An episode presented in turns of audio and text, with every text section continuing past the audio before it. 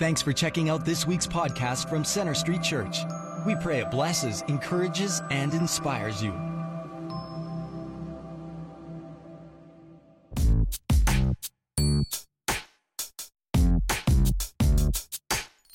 Do you think the church is relevant today? Uh, I think for some people, but definitely less so. Um, so they definitely have a role to play, but not as much as they did. I'm not big on organized religion, but for a lot of people, it's more community uh, and social structure that they get out of it. I think a lot of the community aspects of it are really beneficial. So, you know, whether it's your church or your community center or volunteering, there, there's a lot of good things people can get out of it. Is the church relevant today? Is it- Some, some are. Uh, I mean, you can go to some churches and they, they, they're, they're preaching just what they believe, or they can go to a church and they'll preach actually what the Bible says.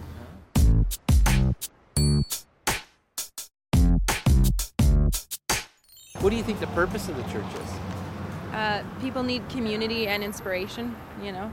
And I don't, I've never been to church, so I'm not sure, but it seems to help a bunch of people. So a, a church is a place for people to get together and, and do things together, right, for community purposes. I think it's just to bring people together. For me, the purpose of church is getting together with people of like, uh, have the same faith that I have. It is a group of people, and that we're supposed to serve others. It's nice to talk to somebody who believes in the same things that I do. Uh, it, you, you want to be surrounded by the people that you that, that believe what you believe, right? Uh, if you're surrounded with like people that don't believe what you believe, you're, you're gonna you're gonna get a little sidetracked.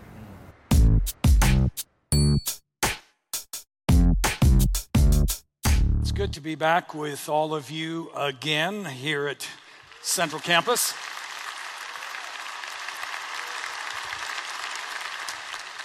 Also, those of you who are meeting together at our Airdrie campus, our Bridgeland campus, our South campus, and our Northwest campus in the Crowfoot Theaters. I want to thank all of you who served faithfully over the summer months in our services um, out in our community and also in different parts of the world to further the mission that God has given to us.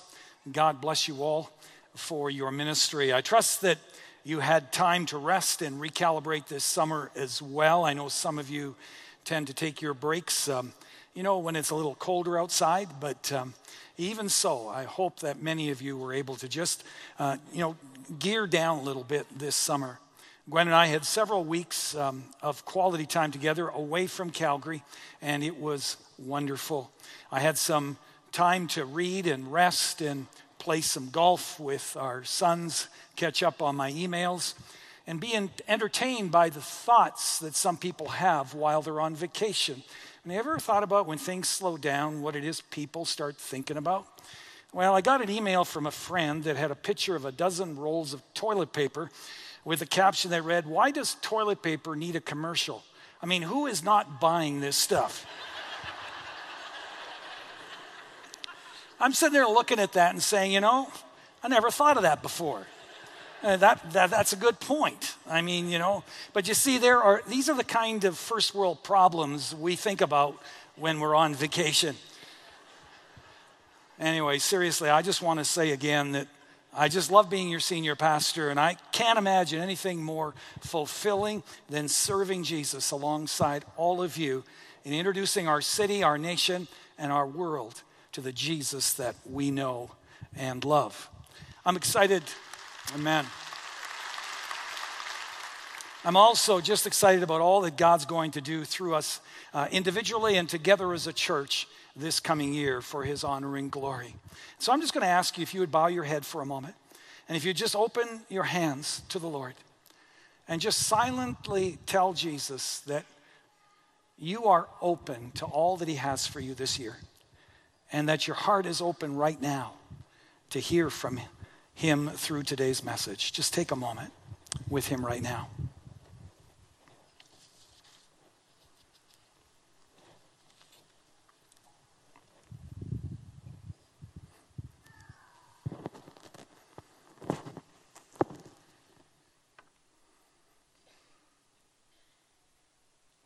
Thank you, Lord, for involving us in your kingdom work.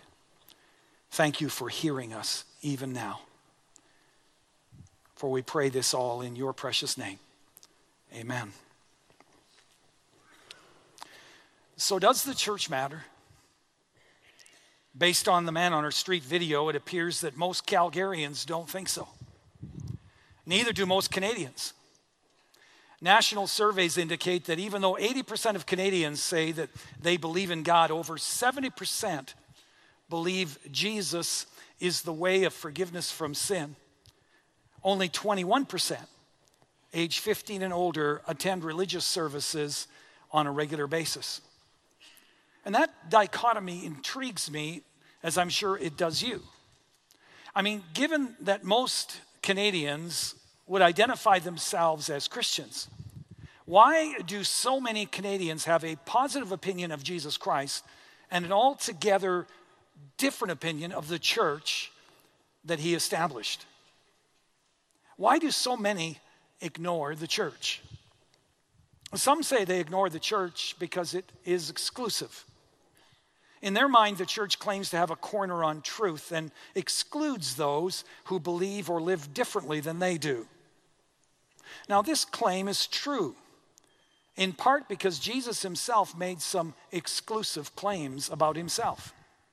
In John 14, 6, for example, he said, I am the way, the truth, and the life. No one comes to the Father except through me. Jesus claimed to be the truth.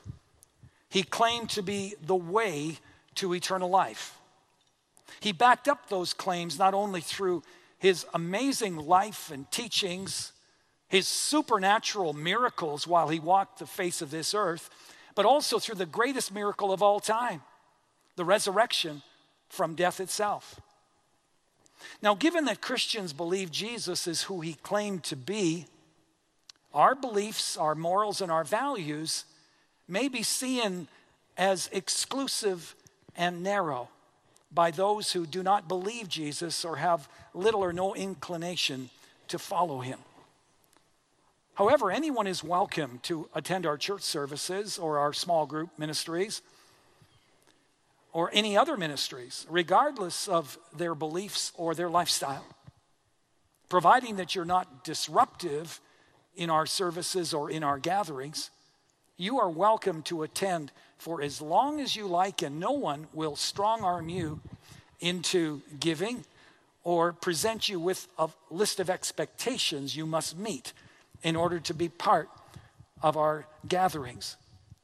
However, should you wish to become a member of our church family and join us in fulfilling the mission that God has called us to, it's important that you are aligned with us in terms of our core beliefs, our vision, values, our morals, and our mission.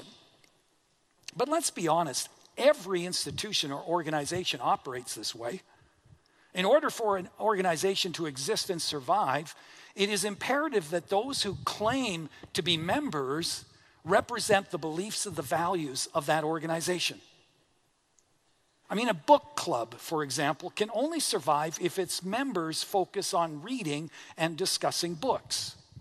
For a book club to open its membership to anyone, including those who want to burn books, would be to destroy the very thing that defines it as a book club.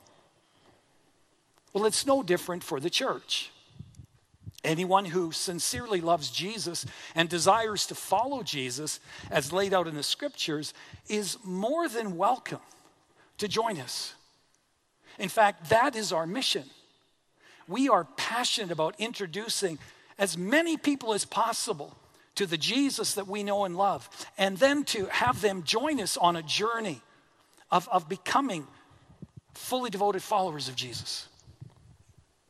On the other hand, those who aren't interested in loving and living like Jesus need to find a community or an organization that is committed to whatever they wish to give their life to. Canadian sociologist Dr. William Gärtner says that society uh, consists of voluntary groupings that have steps for membership, which includes the following. First of all, sacrifice we give up certain selfish behaviors for the sake of the group. Otherwise, the group would quickly turn into chaos. Subordination. We agree to submit to the moral authority of the group and its beliefs and its rules. Thirdly, commitment. We take a vow of allegiance to the group and its vision, mission, and values. And number four, privilege. Once we've completed the first three steps, we receive certain benefits. Now, Dr. Gartner says that any organization will discriminate on this basis. If you want the privileges of being part of a group, then sacrifice, subordination, and commitment are required. For example, suppose that I fail to meet the requirements um, to practice medicine. I want to be a doctor, but I don't want to go to medical school. And consequently, I am denied permission to practice medicine by the Canadian Medical Association. Now, if I respond to their rejection by saying, Well, you folks aren't very loving and accepting, and I accuse them of being exclusive and discriminating against me, would you have any sympathy for me? I rather doubt it because we Canadians have no tolerance for phony doctors. We only want qualified doctors treating us. And we applaud the Canadian Medical Association for excluding those who don't meet the requirements. Now, I'm sure that we understand that. And yet, some people accuse the church for being exclusive, unloving, and unaccepting because we won't accept into membership those who want to violate our core beliefs, morals, and biblical convictions that define who we are as a church. But you see, you can't have it both ways. You can't say that you want to be accepted into the membership of the church and at the same time say, I want to kind of pick and choose the scriptures, the commands, the principles, and the values that I'm prepared to embrace and to live out. Loving and accepting someone doesn't mean that we're required to accept their beliefs, morals, and behaviors as well. In John 17, verse 16, Jesus said, Even though we live in the world, we are not to be part of the world, meaning we're not to compromise his principles and his precepts while seeking to build bridges with people in our culture. And so I humbly appeal to you not to blame the church for being unloving or exclusive when you're not prepared to embrace the biblical convictions that define us as a church. Just be honest and say, you know, the things I believe, the way that I want to live my life, the goals I want to pursue in my life doesn't fit with where Jesus, the Bible, and the church are at. I trust that makes sense. Let's move on. A second reason people give for ignoring the church is they are repulsed by the hypocrisy that they see in the church. Some time ago, someone said this to me, and I replied, You know, I think that your focus is in the wrong place. Your focus is on people rather than on the Creator.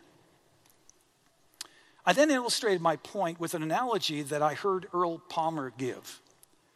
Palmer says suppose that a high school band was putting on a concert of Beethoven's Ninth Symphony, a work considered by many to be the greatest single piece of music ever produced. If you were to go to that concert to endure squeaky violins, out of tune trumpets, and a chorus that sometimes floundered through the music, surely you wouldn't blame Beethoven, would you? I mean, clearly the music is in the hands of amateurs. And no one, not even the finest symphony or orchestra in the world, under the direction of the best conductor, could recreate that score as Beethoven conceived it in his mind. You see, Beethoven is not on trial. Yet we would never know anything about Beethoven and in his genius if it if, if it wasn't for an orchestra that attempted to play his music. At least these young teenagers are trying to play it.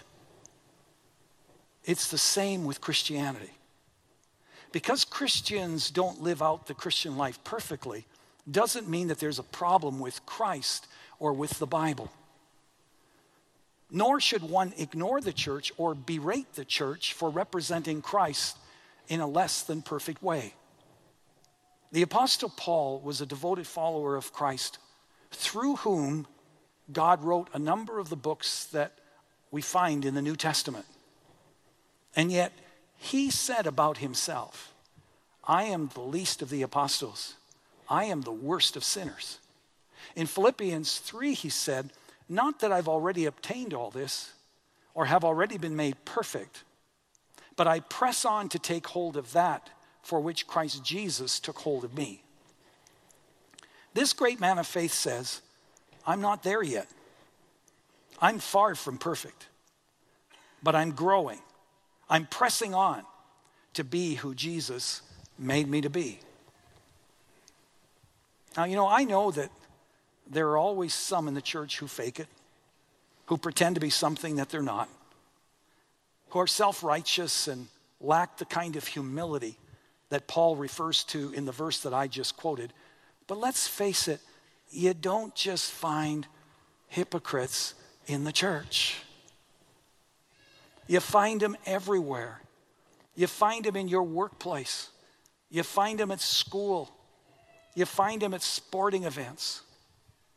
The reality is, most Christians, like Paul, realize they have a long way to go yet in their spiritual growth. Most Christians do not see the church as a holy huddle, but a hospital for sinners who are acceptable to God, not because of anything righteous that they have done, but only because of what Jesus has done for them on the cross. The church is not perfect, but God has chosen to reveal himself through the church. And therefore, anyone who truly loves Jesus will not ignore his true church, but will engage in the church in making the church all that Jesus intended it to be. That's why we meet together like this and in community groups all over the city to grow in our understanding of what Christ is calling us to be and to do, to encourage and to spur one another on to be who Christ calls us to be and to do what he calls us to do. Furthermore, people say they ignore the church because they're not into organized religion. Have you ever heard that? I'm sure you have.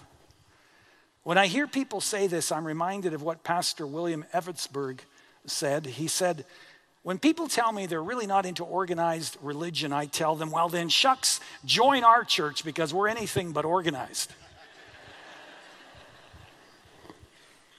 but let me ask you, he says, is organization a bad thing? I mean, consider the order and structure that we find in the universe. Molecules and atoms have structure. The solar system has amazing order. I mean, we'd all be dead if it didn't. Our bodies are marvels of order and organization. If our internal organs were not organized, did you get that? Organized? If they weren't organized, if they didn't work in sync, we'd be toast. And what I find interesting is that the Bible compares the church to our physical bodies. It says Christ is the head, and we are his body, which he calls the church. Bodies have structure and organization, and so should the church. 1 Corinthians 14 33 says, For God is not a God of disorder, but of peace. If the Creator so organized the universe, why would he not organize the church as well? Now, of course, a case can be made that some churches are too organized, and we need to be sensitive to that. But my point is, some structure and organization are necessary, especially as a church grows in size. In fact, we see this in the book of Acts. In Acts chapter 6, uh, it says that as the church grew in numbers, the apostles delegated the care of the widows and the daily distribution of food to seven godly men. They began to organize. Now, based on my interaction with people, my sense is when people say they love Jesus, but they're not into the organized church, what they really want is private religion, a spirituality that doesn't include other people. Now, it is true that genuine spirituality begins inside of you, it begins in the heart, connecting in a real and a personal way with God. And Jesus is always concerned, first and foremost, about the heart. But if you really connect with the living God and begin to know his heart of love, not only for you, but also for others, you won't be content to keep this to yourself or to close the door of your life to the needs of those around you. No, what God is doing in your life will affect your heart. It will begin to affect your priorities, and it will begin to spill over into all of your relationships. The Apostle James put it this way What good is it if a man claims to have faith but has no deeds? Faith by itself, if it is not accompanied by action, is dead. James says that a private faith is essentially a dead faith because you cannot be close to God and experience His love for you and for others without wanting to join with others of like mind to show God's love to a hurting world. And so, as soon as you pick up the phone and you pledge to support an orphan, for example, through some relief agency, as soon as you step up and volunteer your time to serve in some way, you have moved from the arena of private spirituality to the world of faith in action, or if you will, organized religion. I recall reading an article in the Globe and Mail some time back, and what caught my attention right off the top was the writer stated that she did not believe in organized religion. And then she went on to tell of her experience working for three weeks in a relief agency caring for Calcutta's sick and dying. And she described the horrible conditions there the orphan children, sometimes three to a crib, waiting to be washed and fed and disinfected and loved dying infants packed like sardines, row upon row. A dying woman whom she held in her arms, while another worker dressed bed sores the size of saucers, acquired from lying helpless on the city streets. And the author concluded saying it was all a deeply humbling, life changing experience. Now, what the writer failed to realize is that those dying infants and adults in India would have had no one caring for them were it not for the church sponsored and supported Christian Relief Agency, whose mission it was to care for the hurting of Calcutta. Without the organized church, that relief agency and thousands like it would not exist.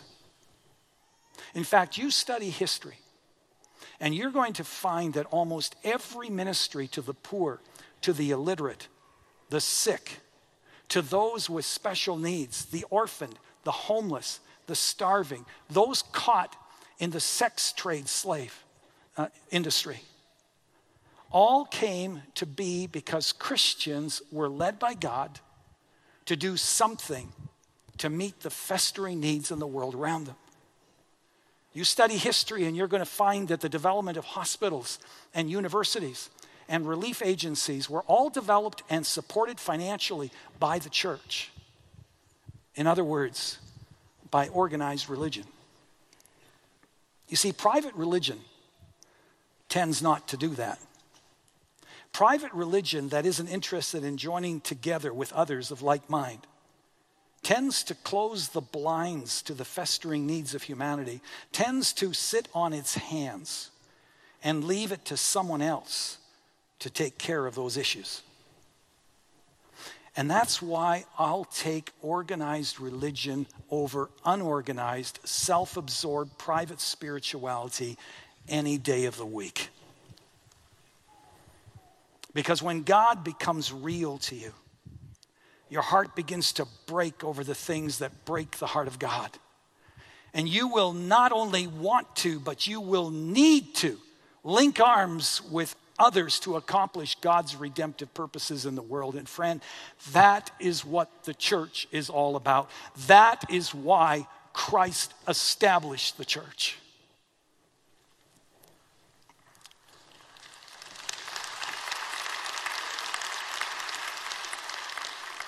A fourth reason people ignore the church is because they see it as irrelevant.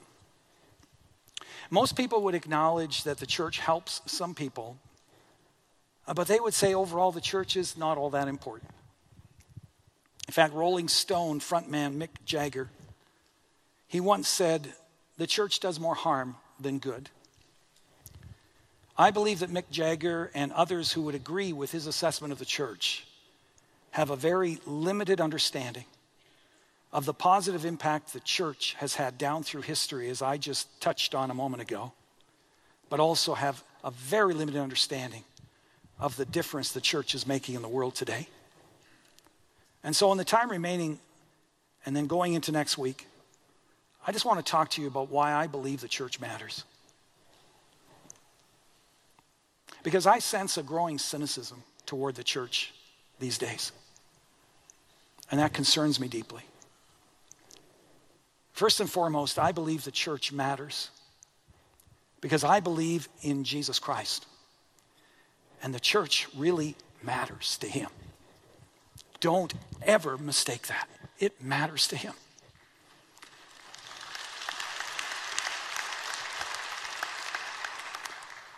In fact, the church was Jesus' idea.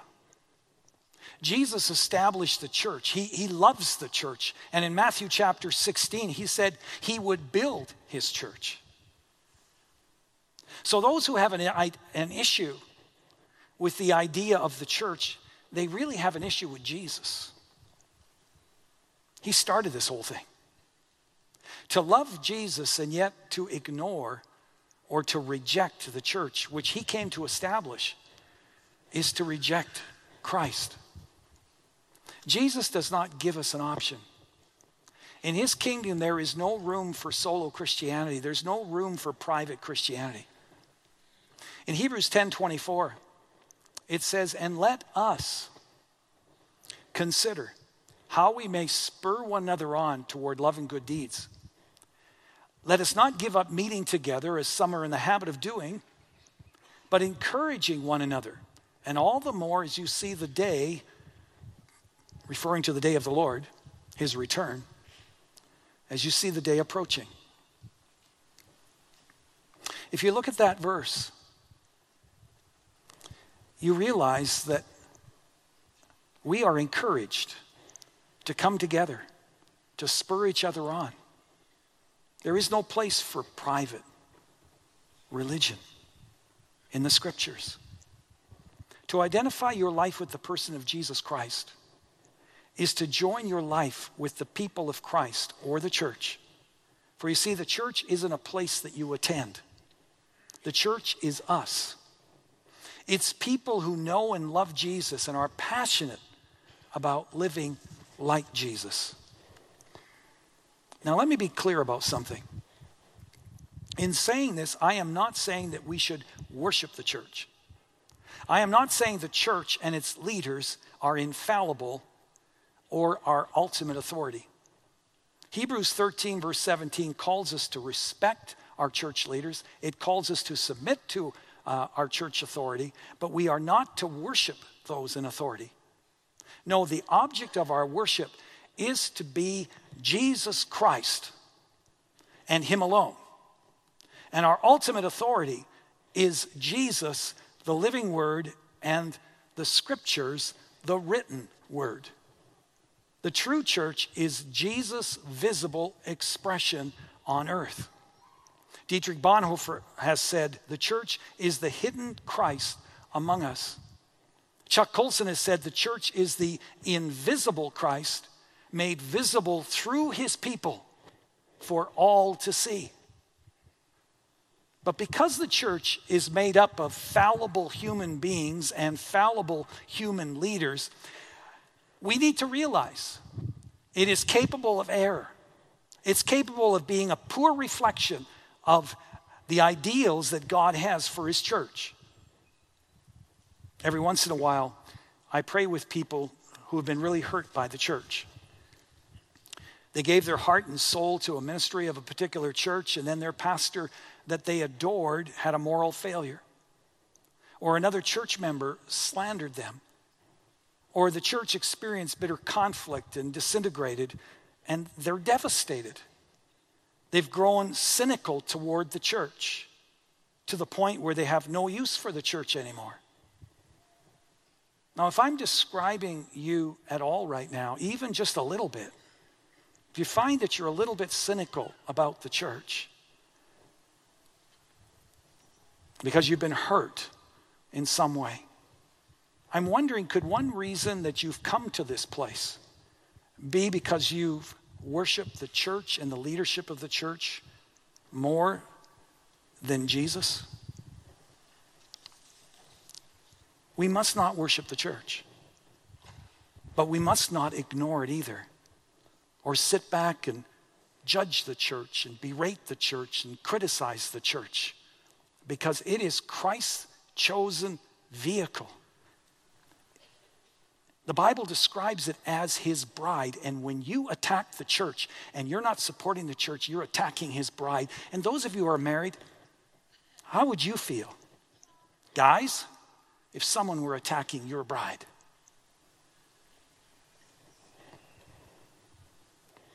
The church is Christ's chosen vehicle to reflect his love and fulfill his mission. And however imperfect it may be, as true followers of Jesus Christ, we are the church. And therefore, we're called to engage in a local church fellowship of Christ's global church, a church like Center Street, to jump in with both feet and with the help of the Spirit, make it all that Christ intended the church to be.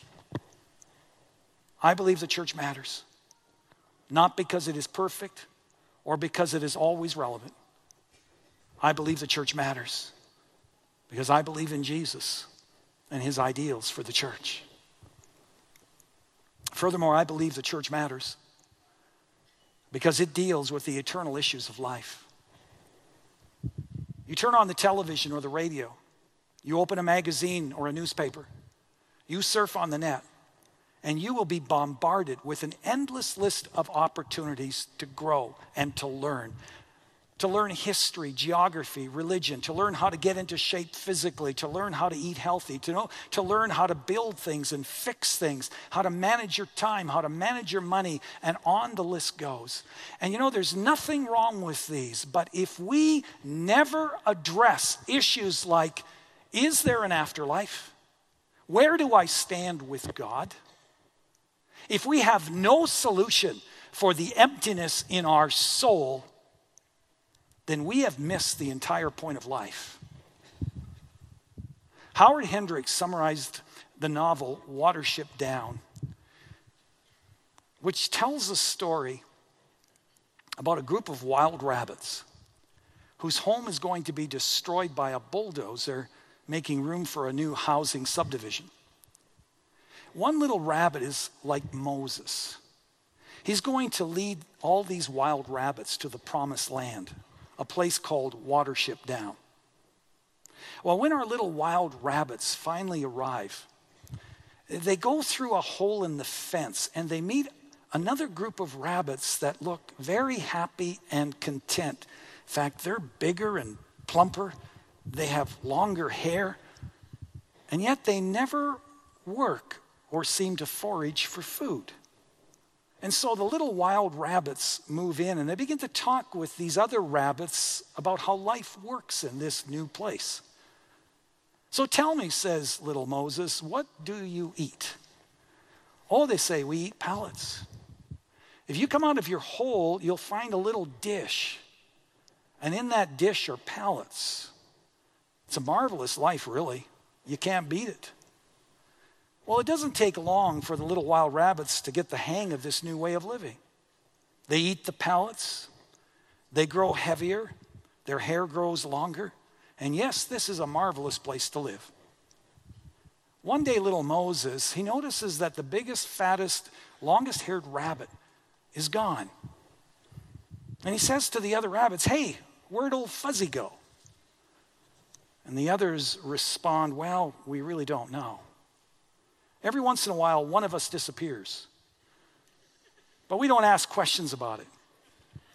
They're just gone. Well, little Moses doesn't like it one bit, and he decides to investigate. And to make a long story short, he discovers that Fuzzy is now in some farmer's rabbit stew. He's just sick to his stomach. And so he goes to the other rabbits and he calls a meeting. And he says, Don't you understand what happens when a rabbit disappears? And they say, We don't like to think about it. You know, life is great here. That's all we care about. We're enjoying ourselves. Just leave us, leave us alone, will you?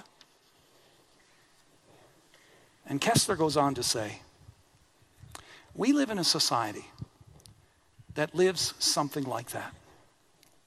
Many people live each day like they're going to live forever.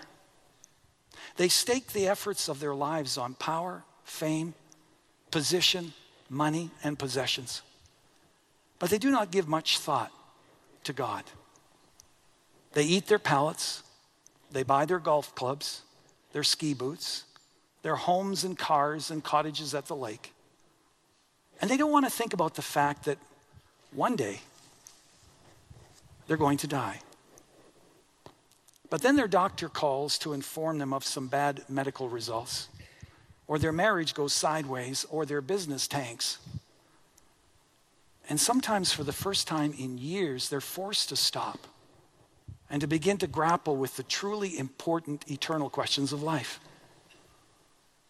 They're jolted into realizing that even though they may have planned for every contingency, they forgot, or at least they ignored the one inevitable certainty of life that stares all of us in the face. And that is one day, our days are going to run out. So let me ask you this Why do you think that so many people in our culture ignore, simply forget about addressing the truly important eternal questions of life? Well, I believe there's a number of reasons, including pride, preoccupation with stuff, money and possessions and all that stuff, position, success, all those things. But I also believe it's because there are no voices in our culture other than the church that reminds us to number our days to face the eternal questions of life head on and to align our values and our priorities accordingly. In Psalm 39 4, the psalmist says this Show me, O Lord, my life's end and how and, and the number of my days. Let me know how fleeting is my life. The psalmist prays, Lord, give me a reality check once in a while and remind me that one day my days are going to run out. Help me to never forget that I'm a mortal being and to establish priorities in my life that reflect that reality. Remind me that one day we're going to stand before you and we will have to give an account for what we decided to do with Jesus and for what we did with the gifts, the talents, and the resources that God gave us. You know, folks, that's why I'm glad Jesus established his church. To remind me that there is a spiritual, eternal dimension that is every bit as real as this earthly, physical dimension. That I am a special creation of God, wired up not only with a physical body, but also with an eternal soul. I'm glad the church challenges me regularly from the scriptures to ask myself, what am I really staking my life on? What am I giving my life to? What am I investing what I have into that's going to really matter to me and to God in the end? What is my life, the way I'm investing my time and my money, teaching my kids about what's most important to me? I'm so glad the Church of Jesus Christ shows me how I can enter into a real friendship with God, how I can be set free from the, the hurts and the regrets and the pain of the past, how I can live in victory in the present, and how I can know true peace regardless of what I may face in the future. I'm so glad the Church of Jesus Christ reminds me regularly to forgive, to be gracious with others, and to love them the way that Jesus loves me, to treasure my spouse, and to invest deeply into the spiritual lives of my children. I'm glad the church reminds me regularly of Jesus' words. What does it profit a man if he gains the whole world and yet loses his soul? That's why the church matters. Attending and being a vital part of the church of Jesus Christ is not just something quaint that we folks do. No, being part of the church is being part of a Christ centered, Bible based community that Jesus started. And he said the gates of hell will not prevail against it. The church is more than us coming together like this in a worship service, as important as this is. But it is also where Christ takes you throughout the week to your home, your community, your school, your business. The church is wherever we are. When we help the helpless, when we pray for the sick, the church of Jesus is there. When we feed the hungry, when we give a cup of cold water to the thirsty, the church of Jesus is there. When we visit the sick and those in prison, when we exercise hospitality, the church of Jesus is there. When we invest in others, be they children, be they youth, or be they other adults, the church of Jesus is there. And friends, I stand before you as one among multiple millions who is absolutely thrilled to be part of a community of Christ followers, which Jesus referred to as the church. A community that is life transforming, that is world changing, that has stood for over 2,000 years, that really makes a difference, and that will never die.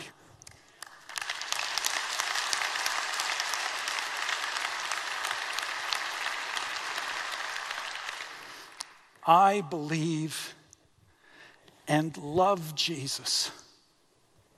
And that is also why I believe in the church that he loves. And my prayer is, is that we will no longer just see the place, see the church as a place that we attend. But we will realize that we are the church and that we'll jump in with both feet, that we'll link arms with one another in making the invisible Christ visible through our lives for everyone to see. May it be so to the glory of God and for the sake of a world that needs the Jesus that we know and that we love. Amen. Amen. Would you stand with me for closing prayer?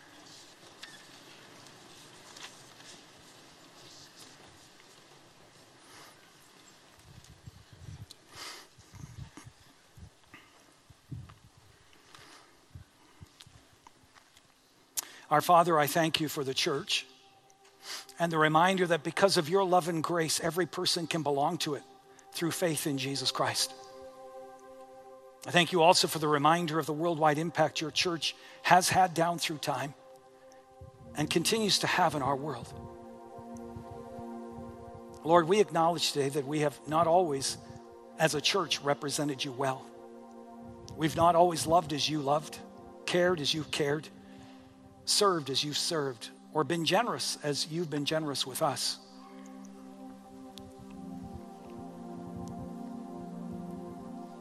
Forgive us, Lord, for judging and criticizing the church instead of jumping in and helping the church be all that you want it to be.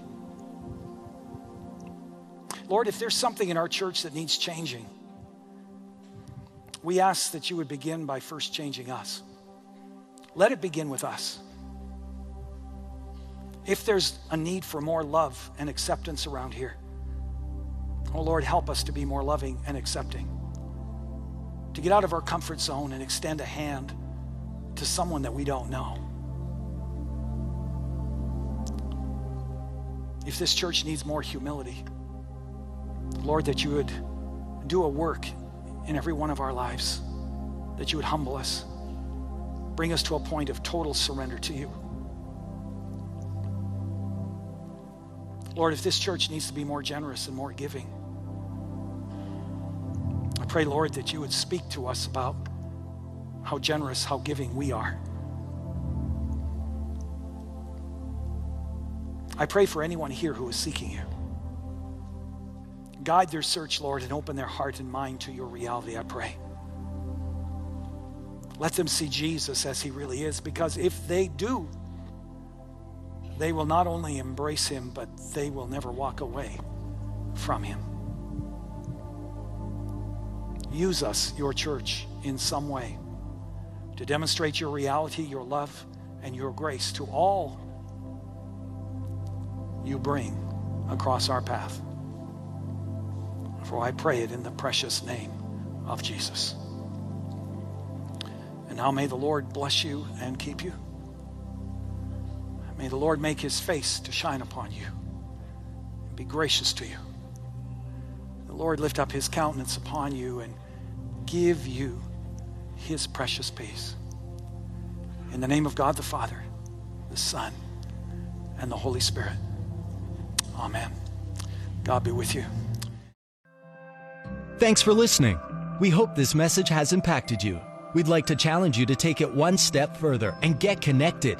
For any questions or prayer, please visit our website at cschurch.ca. You can also like us on Facebook or follow us on Twitter.